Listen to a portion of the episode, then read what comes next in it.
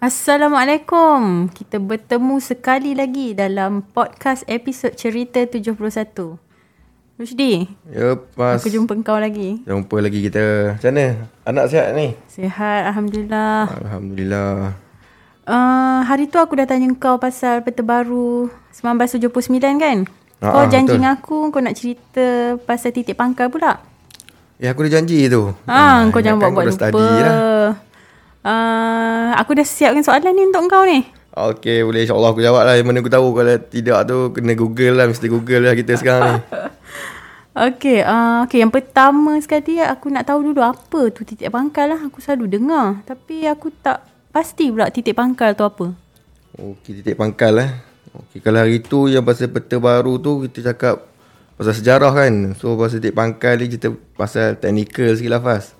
Boleh. So bahasa teknikal lah aku eh Kalau titik pangkal ni aku pun tak pandai sangat So titik pangkal ni merupakan Titik yang terletak di atas tikas air surut ha, Atau bahasa putih dia low water mark Dan merupakan titik paling luar Ataupun outermost point Bagi sesebuah garisan pantai Atau entiti geografi lain Seperti pulau, terumbu, batuan dan sebagainya bagi satu-satu negara berpantai tu lah. Ha, maksudnya macam contoh kita Malaysia, ha, di kawasan pantai tu ha, dia punya outermost point ha, yang mana outermost point tu dia, dia, dia tikas air paling surut. Ha, so itulah yang kita akan jadikan sebagai titik pangkal lah. Jadi titik pangkal ni sambungan titik-titik pangkal ni dia akan jadi garis pangkal. So Oh, di mana garis pangkal pangkal, ha ah. Titik jadi garis. So garis pangkal ni dia akan digunakan sebagai garis asas untuk kita tentukan batas zon maritim ha, bagi negara berpantai lah. Ha, so contoh batas zon maritim ni, zon maritim ni dia unik lah. So dia ada laut wilayah, dia ada zon ekonomi eksklusif, dia ada pelantar benua, dia ada zon berdampingan. Hmm. Jadi uh, garis pangkal ni sebenarnya penting lah kan kalau ikut cara kau cakap tadi. Oh memang penting lah Fas bagi negara-negara berpantai Negara-negara archipelagi Kalau kita tengok Indonesia, Filipina kan So garis pangkal ni memang sangat penting lah Sebabnya dia digunakan untuk menjamin dan mengekalkan kedudukan kawasan perairan. Ha, So seperti mana yang kita tuntut dalam peta baru 1979 yang kita cerita sebelum ni tu. So garis pangkal ni dia punya asas dia lah sebenarnya. So dalam kedudukan ni penentuan garis pangkal Malaysia perlu mengambil kira semua aspek kepentingan negara dan pada masa yang sama kita peka lah kepada amalan negara lain jugalah ha, yang yang kita kata ratified UNCLOS 1982 ni. Oh, UNCLOS aku pernah dengar. Uh, okay, uh, jadi kalau nak tentukan garis pangkal ni, macam mana cara dia? Macam mana nak tentukan tu? Aku tak tak boleh nak bayang lah macam mana. Okey, titik pangkal ataupun garis pangkal ni dia very technical lah macam kawan putih pula.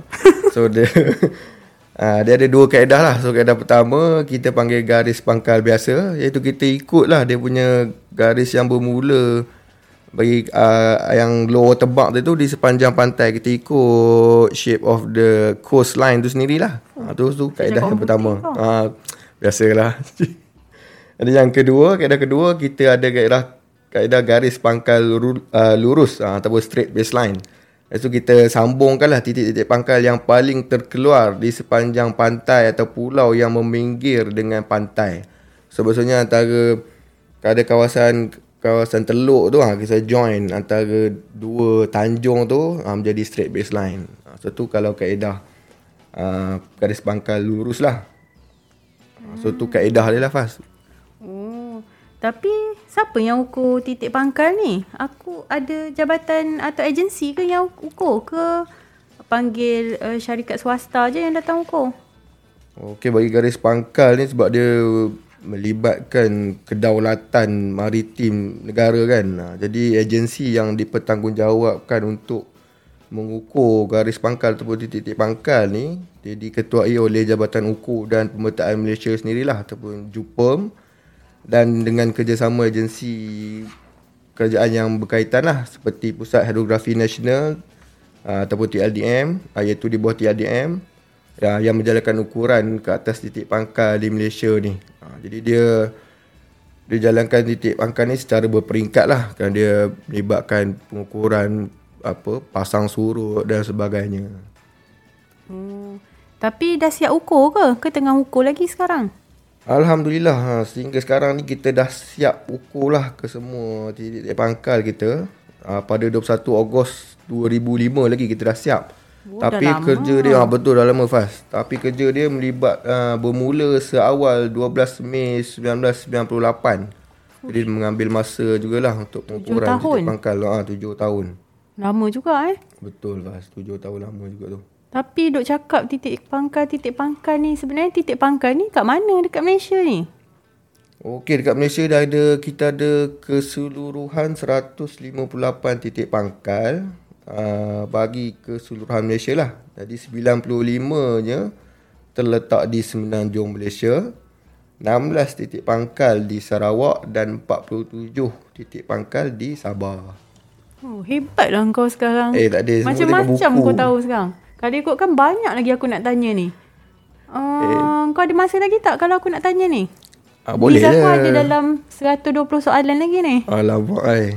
Kau PM tepi je lah kalau banyak-banyak macam tu. Ataupun nantilah kita borak lagi lah. Kalau kita jumpa lagi nanti. Okay, kalau macam tu kita... Kita gerak dulu lah Nanti kita jumpa lagi lah. Kau nak gerak ke? Okay, kalau macam tu, aku rasa kita kena sambung lah kot. Sebab soalan aku banyak ni. Ada 120, kau baru jawab dua. Jadi, kita sambung dekat dalam episod seterusnya lah dalam podcast Cerita 71. Boleh, boleh. Okay, Assalamualaikum. Um.